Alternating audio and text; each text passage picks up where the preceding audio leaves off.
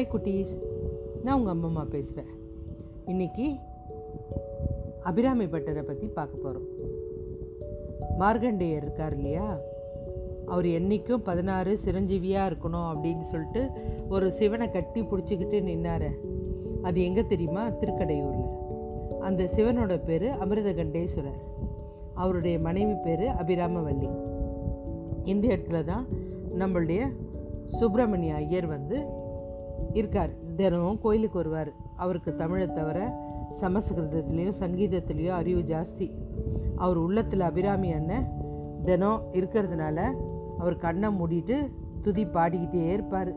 ஒளி வடிவில் அம்பிகையை பார்க்கறதுனால கண்ணை மூடிக்கிட்டே இருப்பார். அம்பிகை வந்து இதயத்தில் நடனம் ஆடுறது சிரிக்கிறது பேசுறது இவர் அதெல்லாம் பண்ணுறதுனால கண்ணை மூடிட்டு இவரை பித்த கிறுக்க அப்படின்னு எல்லாரும் கேலி பண்ணுறாங்க கோயிலுக்கு வர எல்லா பெண்களையும் பார்த்தா அப்படியே அபிராமிங்க நடந்து வரா மாதிரி இருக்கும் அவருக்கு.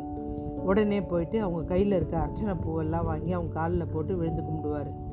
பெண்கள்லாம் இது என்ன இது? பைத்தியக்காரத்தனமாக இருக்க கோயிலுக்கு வர முடியலையே. இந்த பைத்தியக்காரன் நம்மளை வந்து ரொம்ப இம்சிக்கிறானே அப்படின்னு சொல்லிட்டு அவங்கெல்லாம் கேலி கிண்டல்லாம் பண்ணிக்கிட்டே இருந்தாங்க. கோபம் வர. ஒரு தடவை அன்னைக்கு திதி வந்து அமாவாசை. சுப்பிரமணிய ஐயர் நித்திய கடமையெல்லாம் முடிச்சுட்டு வந்து அங்கே உட்காந்துருக்கார் உட்காந்துருக்கும்போது அந்த நேரம் வந்து தஞ்சை தலைநகராக ஆட்சி செஞ்ச சரபோஜி மன்னர் மராட்டிய மன்னர் ஒருத்தர். சரபோஜி அவர் பேர்.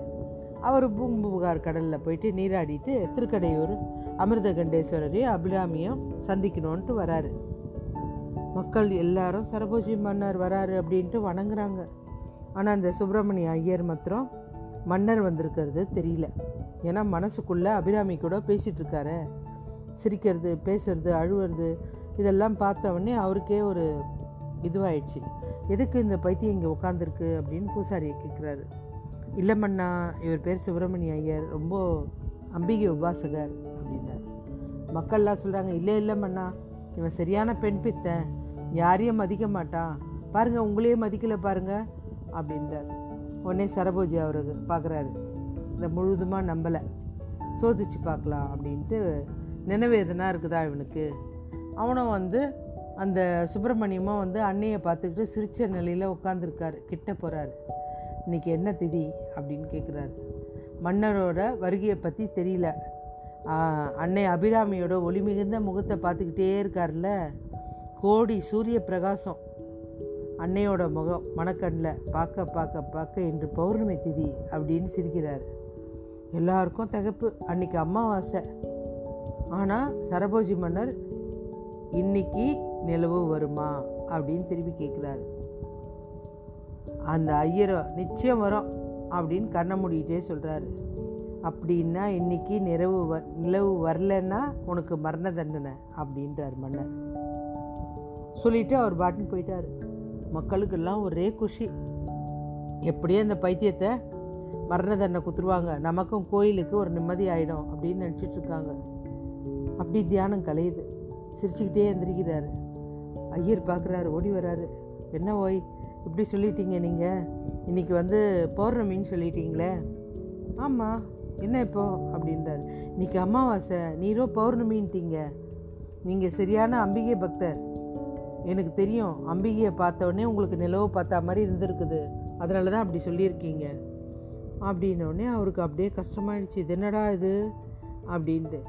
உடனே அம்பிகை சன்னிதானத்துக்கு எதிர்க்க ஒரு ஆழமாக குழி வெட்டி அதில் விறகெல்லாம் அடுக்கி நெருப்பு மூட்டை சொல்லிட்டார் மன்னர். நெருப்புக்கு மேலே கயிறு கட்டி உரியில் இவரை ஏற்றி நிற்க வச்சுட்டாங்க. உனது பக்தியில் இன்னைக்கு முழு நிலவை வரவழைச்சி காட்டணும். அம்பிகையோட அருளால் நிச்சய நிலவு வரும். அவர் அதுலேருந்து பின்வாங்கவே இல்லை. சரி அப்போ என்ன பண்ண போகிறேன் நான் அபிரா அபிராமி மேலே பாட்டு பாட போகிறேன் அப்படின்றார். அப்போ ஆரம்பித்தது தான் உதிக்கின்ற செங்கதிர் உச்சி திலகம் உணர்வுடையோர் இந்த பாடலை பாடுறார். கிட்டத்தட்ட ஒரு எழுவத்தெட்டு பாடல் பாடியிருப்பார். அந்த அபிராமிக்கு தாங்க முடியல. அந்த அம்மா காதில் போட்டுற அந்த காதணி தடாகத்தை கழட்டி வானத்தில் வீசி எறிகிறாங்க எழுபத்தி எட்டாவது பாட்டுக்குன்னு வீசி எரிஞ்ச உடனே அந்த தடாகம் போய் வான வீதியில் அப்படியே பறந்து முழு நிலவாக ஒளி வந்துருச்சு. எல்லாரும் மன்னர் கிண்ணர் எல்லாம் அப்படியே பிரமிப்பில்.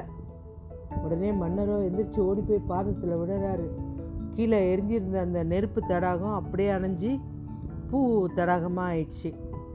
ஐயோ நீங்கள் சாதாரண மனிதர் இல்லை தெய்வக பிறவி. உங்களை தண்டிக்க நினச்சது இந்த பாவி பண்ண பைத்தியக்காரத்தனம். என்னை மன்னிச்சிடுங்க பட்டரே.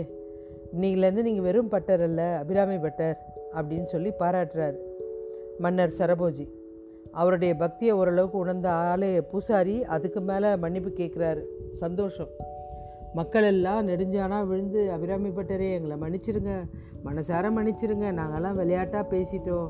அப்படி இப்படின்னு எல்லாம் விழுறாங்க அவர் எல்லாரையும் எந்திரிக்க சொல்லிட்டு மீதி அந்த எழுபத்தெட்டு பாடலுக்கு அப்புறம் மொத்தம் நூறு பாடல். மீதி பாடலையும் மனமுருக பாடுறாரு. சரபோஜி மன்னர் அந்த பாடலை கேட்டுட்டு அதுக்கப்புறம் அபிராமப்பட்டருக்கு ஏராளமான மானியத்தெல்லாம் கொடுக்குறாரு. அதுக்கான பட்டயமும் இன்றைக்கும் அபிராமி பட்டருடைய வாரிசுங்கிட்ட இருக்குது. அபிராமி அந்தாதியில் ஒவ்வொரு பாடலும் ஒவ்வொரு பலனை தரும். ஒரு பாடல் வந்து குழந்தை இல்லாதவங்களுக்கு குழந்தை தரும். முதல் பாடல் வந்து உதிக்கின்ற செங்கதிர்னு தொடங்குகிற பாடல் வந்து ஞானமும் தரும். நல்ல கல்வியும் தரும். அப்புறம் ரெண்டாவது பத்தாவது பாடல் மோட்சத்தை தரும். நின்றும் இருந்தும் கடந்தும் அப்படின்னு தொடங்குற பாடல் வந்து மோட்சத்தை தரும். பதினஞ்சாவது பாடல் தன்னளிக்கென்றே முன்னே பல கோடி தவம் செய்தார் அப்படின்னு வரும். அது பெரும் செல்வத்தையும் பேரின்பத்தையும் தரும். இப்படி நிறைய விஷயங்களை தரக்கூடிய அபிராமி அந்தாதி. இதை பாடின அபிராமி பட்டரை பற்றி தான் இன்னைக்கு பார்த்தோம். ஓகே குட்டீஷ் பாய்